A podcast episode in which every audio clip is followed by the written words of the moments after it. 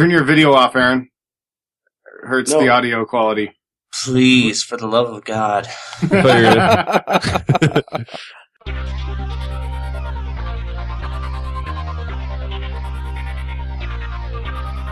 Hey, everybody, and welcome to episode three of Adventures in Angular. This week on our crew, we have Joe Eames, hey, everybody. Aaron Frost, Hello. John Papa, How's everybody doing? Lucas Rubelki. Totally slaughtered it, didn't I? Lucas, are you muted, bro? Good, he can't set me straight. Uh, we also have a special guest, and that is Matthias, No. yeah, Nimella. Say the difficult names until last, I guess. That's right. Yeah. So, uh, John and Lucas and Matthias haven't been on the show before. Do you guys want to introduce yourselves? I'll let you sort out the order. Okay, so I can go first. So, my name is Matthias Niemela, and I started out with Angular on my blog, yearofmoo.com. And uh, after blogging about it for a bit, that led me to work on the core team and putting together ng Animate and working on Dart and stuff like that. And overall, I really love Angular, and I've done a lot of contributing to it and a lot of presentations and just keeping the momentum going. Awesome. What about John? My name's John Papa, and I've been involved in a lot of technology over the last 15, 20 years. Everything from database to middleware to front end, and most recently I've been engulfed inside the spa world, whether it's uh, Angular or Knockout or Backbone or what have you. Spa meaning single page app. Yeah, that too, but I also do a lot of spas where I relax in the water. Yeah. Mud baths. Matthias, you're uh, Finnish, Cucumbers right? on the eyes. Yes, I'm from Finland. Matthias is very comfortable with spas, right? Hanging out in the uh, Um, maybe not spas, but definitely saunas. saunas, right? Yeah, it's Awesome. a very cultural Finnish thing to, to have a sauna. Even the, the condo that I live in, there's a sauna here. Awesome. Every place I live, there has to be a sauna. And Lucas, you want to introduce yourself? Yes, my name is Lucas Ruebbelke, and I am in Phoenix, so I practically live in a dry sauna, which is kind of a cultural thing by geography. I was a Flex developer for Flash and Flex developer for almost 10 years, and then I've been doing spas, or basically HTML5 JavaScript web development for the last couple of years. I've been doing Angular for about two, and it still delights me. And I learn new things, it seems, almost every day. And I'm currently wrapping up AngularJS in action, and I do uh, some videos for Egghead.io, and I'm a Pluralsight author. Awesome. Nice. So one thing we should mention is that um, Lucas and John are new panelists on the show, so they'll be here weekly Yay! going which is awesome. Yep. And the reason that we have Matthias here is that he and Aaron, and did you say that Lucas or John also were GDEs? We'll explain what that Not is. in a minute. yet, but they But- can be. Matthias is going to nominate me as soon as we get off this call, as soon as I figure out what it is. ooh, ooh, the- ooh, I'd like to be part of any club I can be part of. Yes. There you go. I think John Papa's uh, the Microsoft version of the GDU, isn't that right? Yeah, I'm uh, Microsoft. Microsoft MVP. MVP and a Microsoft RD and a couple other things which probably don't make a lot of sense. We'll we'll just slap on get all that MD, up. MD, and PhD. it seems like all these different communities have their own recognition programs for community awareness, and I just generally tout myself as a community guy, regardless of the technology. So that's the impression I get at GDE as well, though it may or may not be correct. So what does GDE stand for? stands for Google Developer Expert. So it's kind of Google's first stab. Well, I don't know if it's their first stab. It's their current stab at recognizing community members. You can become a GDE across like any of the Google technologies. So Matthias and I are GDEs for Angular, but there's GDEs for Chrome. There's a lot of them for Dart. You have Google Glass GDEs. What else do you have GDEs for? I mean, everything. There's SEO GDEs, AdSense GDEs. There's just a lot of GDEs. So a few months ago, we were at like 83, but now they went on a sprint to get a whole bunch more. And now I think it's up in, I don't know, do you know what it's at, Matthias? No, actually, I haven't looked at the page recently. I'm not sure of the total number. All right, let me look and see if I can find it. So what I want to know, and this is pretty important, is do you get a T-shirt? I actually haven't Right. gotten a T-shirt in the mail yet, but there is a GDE meetup event in November. I think I might hopefully get some clothing then. Is there? Well, I hope you get some clothing by then, Matthias. Yeah, I'm not touching that one, but I just looked on the webpage. Looks like there's 114 GDEs listed on the webpage. Okay, Yeah. yeah. 114, so we're up a little bit. And to be clear, that's not all in the same product. That's across YouTube, Angular, everything. So I have to ask, why would anyone care? I mean, what what, what do GDEs Why would do? anyone for- want to be a GDE? Or why do we care that Google has them? I mean, what are GDEs supposed to do that affect me as an Angular developer? So one of the major factors is that they might not work for Google, but they can have an influence on the way the technology is shaped. So if you're a big fan of maps, for example, and you want to become a GDE on maps, then your input will be put into consideration with the next reversions of the maps and like new features that come in Pot- potentially. It's not guaranteed, but you have uh, you have a bigger say in the technology than somebody else who is not involved in the GDE community. Interesting. So the big question everyone's going to have after listening to this podcast is how can the 1 million people listening to this podcast all become GDEs? Right. You're a GDE, and you're a GDE. The kind of the way that the process works is either a current GDE or a Google employee needs to nominate you as a community member for the GDE process. And then you go through two rounds of interviews, and if they think that you kind of harbored those things that they look for to kind of like make a, an example out of, then you, you get the official title. I don't know if I answered your question though. But that's kind of the that's the process that you go through to become a GDE. Is you Wow. nominated by someone who works there. You know, and, and being in the Microsoft program for, which is a similar type of developer community program, and actually I was on the other side when I worked for Microsoft, where we actually helped run the program that they do. One of the things I think a lot of the members of these programs in general really benefit from is, uh, I see like there's an annual GDE summit, and Microsoft has their own like what they call an MVP summit, and one of the nice things about that is it's a chance for these people to kind of get some inside information and network and gather together and really talk to each other.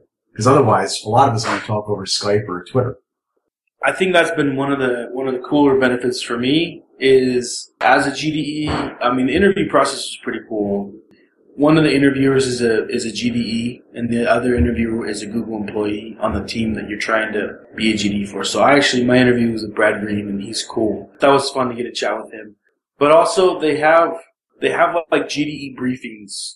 We have to sign NDAs before we can go to the GDE briefings, and they they kind of talk to us about things that, are in the works and get our feedback, kind of like what Matthias was saying. They kind of prod you for feedback, and so you do get influence it, influence technologies, even if it's not like Angular. We've been in on like some cloud ones and some Chrome ones where we've given feedback, and Polymer ones where we've given feedback, and, and we're not even GDEs on that, but you, you're able to influence those technologies by being in those briefings. So it's pretty cool.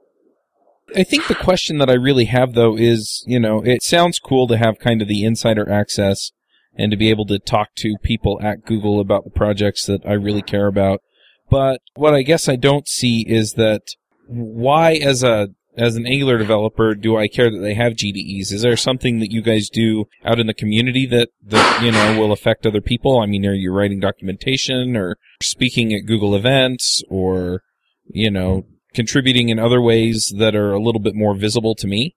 So if I could jump in here, I'm an Adobe community professional. And so again, kind of a similar program is I don't think that you become a GD and then you start to benefit the community, but I believe it's the other way around. Okay. Is that you are already benefiting the community and you're already passionate about the technology and you're putting it out there. So Matthias is a really good example of that where, you know, his Year of Moo blog was he was already providing massive value to the community through his blog and then you know just doing work onto the code base and because of that and because of the value he was providing he became a gde and so i think that it's more of a, way to recognize somebody that is is already you know very much community minded you know providing value to the community and just doing that because they're passionate about the technology and so i think that that is the sequence of it is that you're not providing value or you're not you become a gd and then you start providing value i think it's the other way around Okay.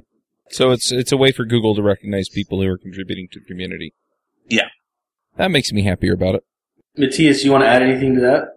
Well, you guys pretty much covered all, all, all the bits. Um, I, I think that as somebody who is contributing to the community, like the act of contributing, you're doing it based on your own passion and because, you know, you, you want to give back to people who are trying to learn, but you need to have some form of feedback, right? So if no one's reading your blog articles or no one's doing something, then you'll quit. But maybe perhaps being a GDE is just another level of being recognized and that just pursues you to keep contributing to the uh, community. That's probably another way of looking at it. I think it creates Yeah, better feedback loops by basically elevating yourself with other GDEs. Is that you know you get better feedback, and I mean having even access to the Angular team is when I started blogging. You know having their input just really made my work that much better. And so I think that's indirectly how the community benefits is because you become a GDE, then you have access to the other GDEs, and that camaraderie just kind of raises the bar as a whole. I believe. So, So- Aaron, since you've been a GD, does that mean that you can like ask Misko for cooking tips since you now have Yeah. access to him now? Yeah, no, Igor has a weekly call where he talks about making crepes, and, and as a GDE, you're on that call. it's it's kind of cool. So, Lucas nailed it on the head. You are a GDE not because you want to contribute and then like you get nominated and like, okay, it's time to contribute. You contributed before you got nominated. I mean, your contributions were what got you nominated basically. And, um, I think Matthias is a great example. He was the first Angular GDE and when I look at the interview questions that we need to ask people who were interviewing for the GDE process, you know, he fits like right into the yes column of all the questions we're asking. They ask questions like, do you have a blog with a significant following? And if you do, then that kind of, that's kind of an influencer score and the, they want to see, are you a top influencer on the hashtags for your product on Stack Overflow? Like, are you one of the top responders for Angular on Stack Overflow? That's a question that we ask. Have you written a book about the topic? That's a question that they ask. Have you spoken at conferences and, and they want links to the conferences and if you have any videos, they want that. They ask you like some significant questions to see how big are you or, you know, are you really making a, a, an effort in the community to influence it for the better? That, those are what most of the questions revolve around. And I usually ask those questions first because like, let's suppose I was interviewing Matthias and I went to his blog and I could see all the stuff he's talking about the technical questions would almost be secondary at that point because through his blog it would be clear that he understands the technology, right? So that's kind of the interview process is, is do you know your stuff and then how much are you taking it to the community? How much of an evangelist are you? And, and if you're an evangelist, you're nominated and yes. So. Well, I think one of the uh, bigger one of the bigger things about this that's really kind of under the covers is just the fact that there is a GD program and a product for Angular on this, to me, shows the rise of where Angular's come from and its longevity in this too. Because you don't just create programs for products that don't have that kind of uh, momentum and staying power. That's true. all of the stuff that Aaron was mentioning, like all the sort of pieces that fit, like fit into a good interview, that you present them all in the form of something called a community CV. That's essentially your resume in terms of what you've done for the community. And it's not like a regular resume where you tell about job experience. You just outline all the cool stuff you've done. And even putting something together like that will realize for someone who has done a lot of work in the community how much work you've actually done. Like at the time when I wrote it, I think I had something like 12 presentations on Angular and a bunch of blog articles and a video with Lucas that we did for O'Reilly and all kinds of stuff. It all fits together. It's just, it's really cool. Even if you, even to take a moment and to reflect about how much an influence you have on a particular technology in a community by putting together a paper like that makes you realize how much you've actually done. Yeah, that's true. So uh, one last thing that I will mention, uh, there is one other like stipulation when they tell you, hey, you're a GDE now is sometimes the, uh, I guess often the technology teams at Google, so in our case the Angular team, they get asked to go to you know kind of regional conferences or local conferences, and if it's something that they feel is worth it, but they can't make it, they will ask the GDEs if they can go in their place. There was a conference in Korea, and they asked Brad and Misko, and Brad couldn't go, and Brad forwarded it to me, and I don't know if you got that too, Matthias. Um, Uh, no, I, I didn't get that one. yeah, he asked us if we could go, and um, I was like, I'll go to Korea, but the dude quickly responded. He was like, uh, we don't have money for just GD. Like, oh, it's Aaron. Never mind. We don't want you to come. Like, that was kind of the rhetoric of his response, but It was kind of cool to be asked Ouch. to go in the face. I know, right? Like, I totally saw that coming. I was like, I don't know if I would be excited about me going, but that's cool that Brad asked me. How many Well, times? but if you wonder why they did that, though, it's part of that's probably just recognition of what a GD is in some cases. Because, you know, if you ask somebody, hey, you know, I want to get Bill Gates to come to your conference or Steve Jobs, and somebody says, hey, let me get their so and so, if they don't know who that is or what that group means, so I think part of that is just getting more recognition for what the GDE program stands for. Right. True. Yeah, good point. I'd be excited to have Aaron come talk to me. Bro, I'm coming, dude. So, guys, I don't know if you know, but Lucas gave the funniest talk at NGConf. Lucas and Matthias, best talk at NGConf in my book. It was awesome. So, NG Europe, stick around. We got something in the works. Oh yeah. Oh, really? Every day he's bugging me, and he has like this grand scheme of something we're going to plan, and I'm just The like, I'm not going to. I'm not going to get invited to another an- Angular conference if we keep pulling these things off. So So, you guys are going NG Europe too? Yes, sir. yes, That's sir. awesome. That's very cool. When is that, by the way? That one's in October. Okay, cool. Are you, Aaron, planning to have another Angular conference next year? Um, Joe, do you talk about it now or? no, not yet. Oh, come uh, on. There, there will be NG Yeah. Conf 2015. That will exist. So the site for registering for information about NGConf 2015 is already up. But as far as talking about the deets, I guess we're not going to talk about the deets. I'm gonna I'm gonna throw one detail out there, and Joe, you can get mad at me. It's gonna be Q1 of 2015, but yeah, that's if it's coming, and, and you're about to get a lot of information in the next few months. Is it going to be Salt Lake City again? yes. Yeah, it is gonna be Salt Lake City.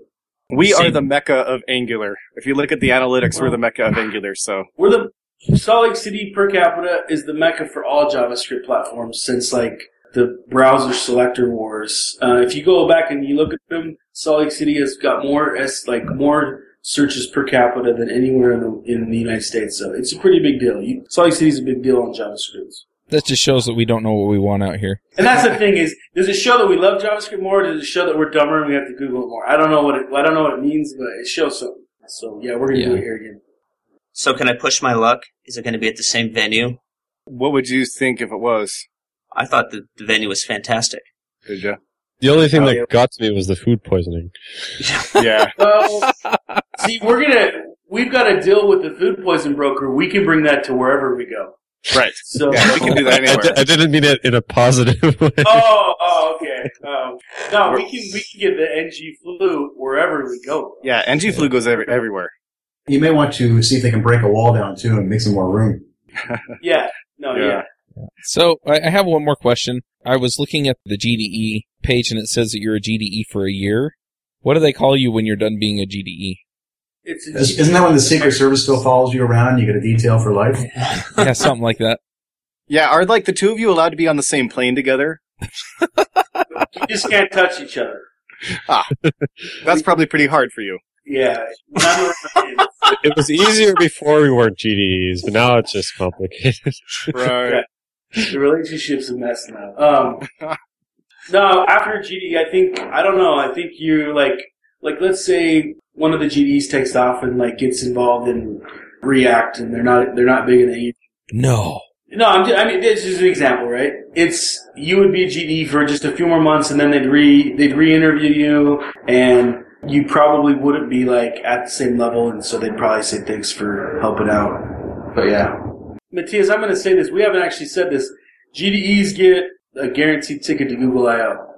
That's one of the bigger things that we didn't even mention. But you shouldn't be a GD just for that. But if that gets you motivated to contribute in the community and do all sorts of presenting and blog writing and writing docs for the Angular team, then awesome. You should you deserve a ticket. So that's one of the other perks. Yeah. so I would- imagine I would- I'm, I'm a I would- listener and I want to know, I want to talk to a GDE. What if I want to reach out to the GDEs and like ask them questions? How, how would I go about doing that? Great question. Uh, if you go to developers.google.com, there's a community section where you can see a list of the Google developer experts. If you want one of them to do uh, a hangout with you for maybe your user group, or you want to you want to get to know them and chat with them, if you go to that page, you- you'll see all of our information. It's got a map of where they're at in the world, so you could go and look and see if there's any GDEs near you. And like, let's say you run a a user group, you could have a GDE come and present at your user group. But if you go to developers.google.com, that's how you could get in touch with the GDE and, and chat with them, maybe get feedback from them. find out if they can help you with your user group or come talk to you about the technology that you care about. Like locally, I've had a couple companies say, "Hey, we're thinking about converting to Angular. Come talk to us about it." And so you go and you kind of consult with them. You do a presentation, and you consult with them on some of the changes need to make. But that's how you get in touch with the GDs through the, the developers at Google.com site.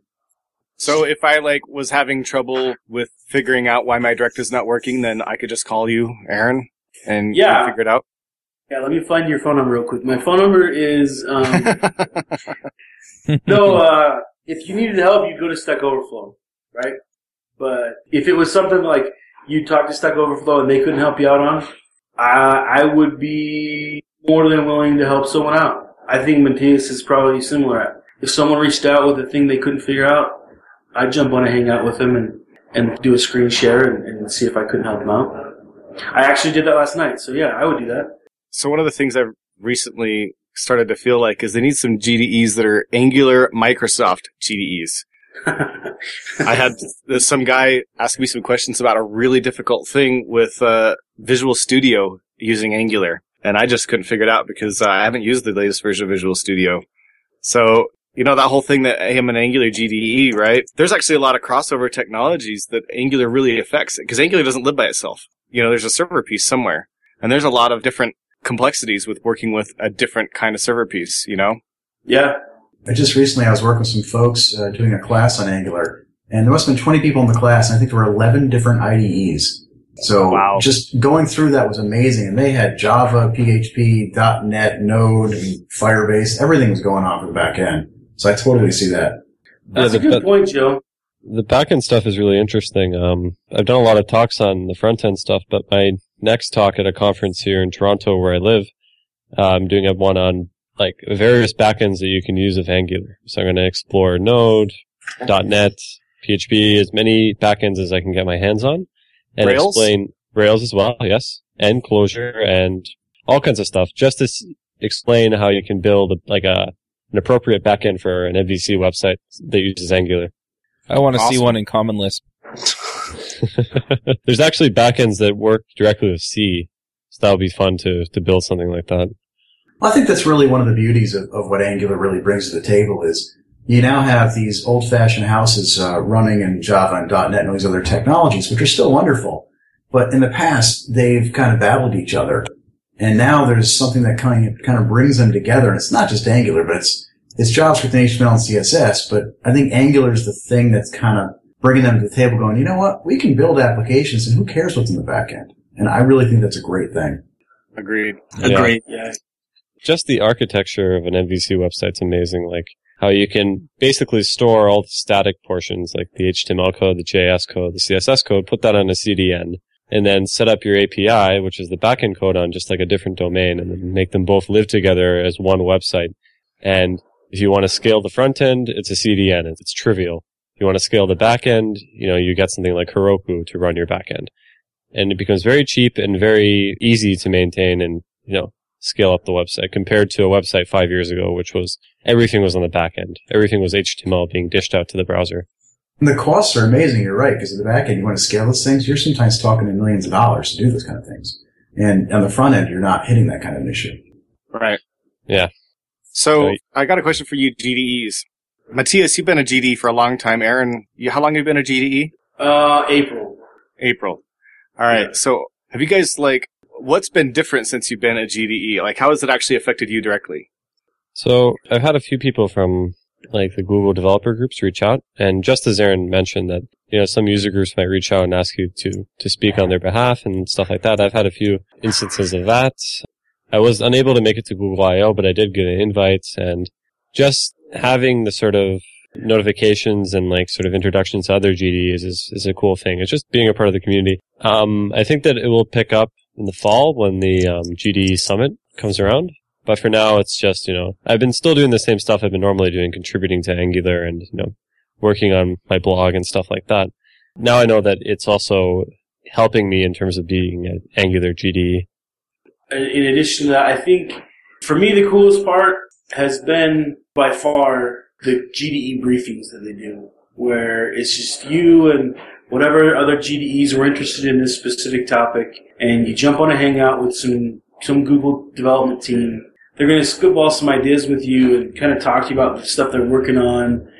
Get your feedback whether you like it, how excited are you about it, what kind of changes you'd like to see to it, and being able to just kind of see that stuff before it's out and have some feedback into it. That for me has been the coolest part. So that, and that's different. I- I've never been involved in a you know training or feedback loop, so it's pretty cool. So I would just like to say on behalf of the entire Angular community, thanks you guys that have been GDEs and proven, you know, your contribution to Angular. Thanks very much for everything you guys have done. Yep. Plus one. Awesome. All right. Well, we are at our time limit, so I'm going to push us into the picks. Joe, do you want to go first? I would love to go first. I got two picks. The first pick is by the time this gets released, this pick will have been over. And that is my talk at that conference. I'm going to be giving it on Monday, and this episode should come out, what, Wednesday? So it'll be two days late. I'm mostly picking that conference because that conference is awesome, but I'm going to be speaking on Angular best practices at that conference. So I'm going to pick that. And if you haven't gone to that conference, you should definitely go. It's an awesome conference filled with bacon and water slides, sometimes together. My second and final pick is going to be Aaron Frost's cell phone number, which is 801-555-6532. Those are my picks. awesome. Aaron, what are your picks? Can I go last? Uh, okay we kind of sprung this, I think, on our uh, new hosts and guests. I'll go, and then All right. I'll make you go. Yeah, you go, then I'll go. Okay, so as many of you may or may not know, I'm actually a freelancer. I focus mainly on Ruby and Rails backends, and then I like to use Angular on the front end where it makes sense, which most of the time it does, even on some of the smaller projects. Anyway, I've been reading some books that uh, really kind of bent my brain around the in a different way, and it was stuff that I mostly knew and stuff that I mostly believed, but it was just kind of nice to hear it, you know, more or less explicitly stated. So I'm going to pick a few books here. The first one is called Rhinoceros Success, and it talks about choosing a goal and then basically charging ahead like a rhinoceros. You kind of get the metaphor there to reach the goal. I listened to it on Audible. It's about an hour and a half long, and it was just awesome. And it's nice because it's one of those books, kind of like uh, Do the Work by Steven Pressfield, where you can listen to it in an hour or so and just kind of get that pick me up and that go ahead and charge and get stuff done. Love it. The next one is The Go Getter, and it's actually a story about somebody who is a go getter and what that means and you know what it means to really just go after things and it's kind of an inspiring story i'm pretty sure it's entirely fictional but again you know it's that it's that you know go out and get the things that you want and achieve the things that you want to achieve finally the third book is qbq the question behind the question and it's a book about personal responsibility and anyway, all three of these are an hour and a half or less. So go check out those books. They're just terrific. Yeah, I'll put links in the chat and in the show notes. Aaron, go ahead. All right, I'm gonna pick. Uh, it's from IBM. They blogged out a tutorial on building a, a little mean app, and it's fairly comprehensive. It's uh, a good chance to to get into Mongo if you're an Angular developer that hasn't dealt with Mongo or with Node and Express. It's a great little tutorial. It's um, it's from IBM. It's from their blog, and you're just building a real time polling app. It's a simple little tutorial that will get you into those technologies. So that's my pick. I'll put the uh, the link in uh, in the show notes. Okay, so should I say my picks as well? Yeah, go ahead. So my pick is uh, a blogging engine called Hugo, which is written in Go, and I've been tampering with that lately because I'm working on a new new version of my blog, and that's fairly cool. Um, it's something to check out if you're used to programming Jekyll, which is a Ruby static site generator. Have a look at that. Or if you just really love WordPress and you want to try something else, then take a look at both Jekyll and Hugo. Otherwise, Cloudflare, which is a hosting, like a proxy host for a CDN, that's really cool. If you're using CloudFront and you want to have other features such as compression and SP, SPDY HTTP systems, take a look at that. And finally, if you haven't done bungee jumping yet, try that because I tried that last week and that was fun. Awesome. All right, Lucas, do you want to give us your picks?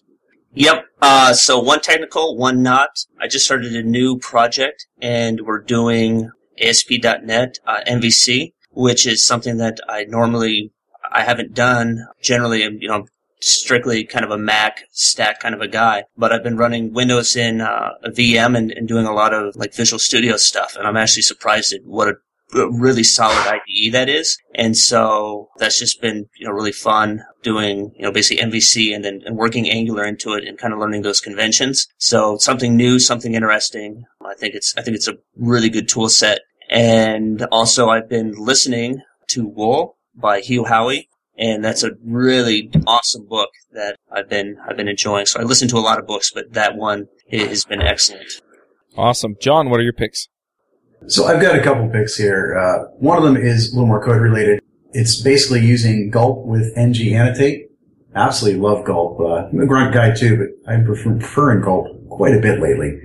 And ng annotate is just awesome for helping with dependency injection, minification, and whatnot inside of Angular. Second pick I've got is there's a really cool conference called Code on the Beach. It's a smaller conference, but I kind of like the smaller ones. You get to mingle more with the folks and it's really a lot of fun. Code on the Beach is cool because they do it actually in a hotel on the beach and they actually reserve like four or five hours from I think like 11 to 3 p.m. on the day. They do it the weekend. They do it to actually just go off to the beach with everybody and they have like a tiki bar and stuff and drinks. So it's a very cool concept for a conference and I'm actually going to it this weekend. And then my final pick, a group called Oh Honey, which is a shameless plug for my niece's new band who's actually hit the Billboard charts. And she has a top hit in there. So I'm very proud and cool of her. That's awesome, man. Very cool. Yeah. That conference looks cool too, man. Yeah. So can I do one last follow up pick because I totally forgot to do this. Joe did it last week, but it hadn't happened yet. I'm gonna pick Guardians of the Galaxy. Saw it, epic. It was so funny. Yeah, it was hilarious. I, I couldn't stop laughing. So go see Guardians of the Galaxy if you haven't. Yeah, if you're a child of the 80s, or even if you're not, my eight year old liked it too. So, all right, well, uh, let's go ahead and wrap up the show. Thanks for coming, guys. Yeah, thanks everyone. Thanks for having me. All Thank right. you, guys. We'll be back next week. Lurking and learn from designers at Amazon and Quora, developers at SoundCloud and Heroku, and entrepreneurs like Patrick Ambron from Brand Yourself. You can level up your design, dev, and promotion skills at Level Up Con, taking place October 8th and 9th in downtown Saratoga Springs, New York. Only two hours by train from New York City, this is the perfect place to enjoy early fall at Oktoberfest while you mingle with industry pioneers in a resort town in upstate New York. Get your ticket today at levelupcon.com. Space is extremely limited for this premium conference experience. Don't delay. Check out levelupcon.com now. This episode is sponsored by Mad Glory. You've been building software for a long time, and sometimes it gets a little overwhelming. Work piles up, hiring sucks, and it's hard to get projects out the door. Check out Mad Glory. They're a small shop with experience shipping big products. They're smart, dedicated, will augment your team, and work as hard as you do. Find them online at madglory.com or on Twitter at madglory. Hosting and bandwidth provided by the Blue Box Group. Check them out at bluebox.net. Bandwidth for this segment is provided by CacheFly, the world's fastest CDN. Deliver your content fast with CacheFly. Visit c a c h e f l y dot com to learn more.